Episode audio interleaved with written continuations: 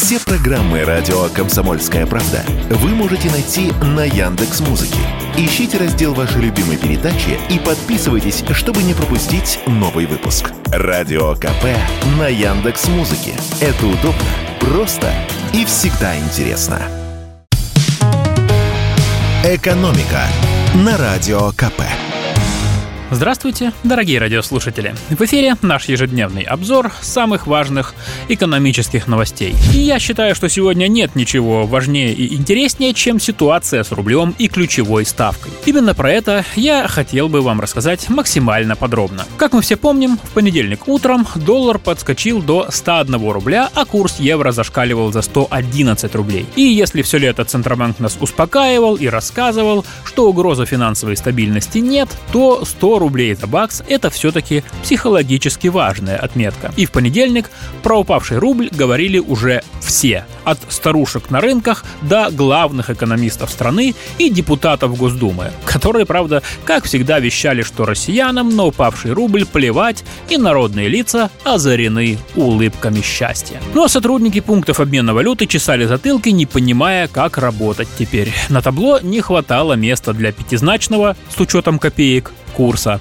доллара. И все ворчали. Ну, кроме депутатов, конечно. Потому что все понимали, что из-за слабого рубля подорожает все. От бананов, мобильников и туров за границу, да и по России тоже, до проезда в общественном транспорте. И тогда в Центробанке решили, хватит это терпеть. И 15 августа Совет директоров Центробанка собрался на неочередное заседание, на котором решили резко поднять ключевую ставку с 8,5 до 12% годовых. Рост на 3,5% это очень серьезно. Такого мы не видели больше полутора лет. Но обо всем этом вы, наверное, уже слышали. Давайте обсудим, к чему это приведет. Итак, ставку подняли так сильно, чтобы помешать ценам расти. Ведь что такое ключевая ставка? Это процент, под который Центробанк дает деньги в долг обычным банкам. Им придется эти деньги отдавать, поэтому они тоже повышают ставки и по кредитам, и по вкладам. В результате народ несет больше денег на вклады, а не в магазины. Спрос на товары и услуги снижается, и рост цен замедляется. Еще одно последствие роста ставок состоит в том, что люди и компании реже берут кредиты. Денег в обороте становится меньше, спрос на товары и услуги опять же падает, и инфляция опять же тормозит. Правда, у дорогих кредитов есть побочный эффект. Экономика развивается медленнее. Но Центробанк считает, что сейчас для развития экономики важнее погасить инфляцию и вернуть рубль к хоть немного приличному курсу. Каким это образом курс рубля вернется к приличному курсу, спросите вы. Объясняю. Когда ключевая ставка растет, курс национальной валюты всегда повышается. И работает это так. Как я уже сказал, чем выше ставка, тем больше процент по вкладам и гособлигациям. То есть держать деньги в рублях становится выгоднее. И теперь россияне будут взвешивать, что же лучше. Положить рубли на вклад и гарантированно получать хороший процент, либо накупить валюты и держать ее под подушкой под 0% годовых. В общем, спрос на рубль в таких условиях повышается, а когда спрос на рубль растет, то он укрепляется.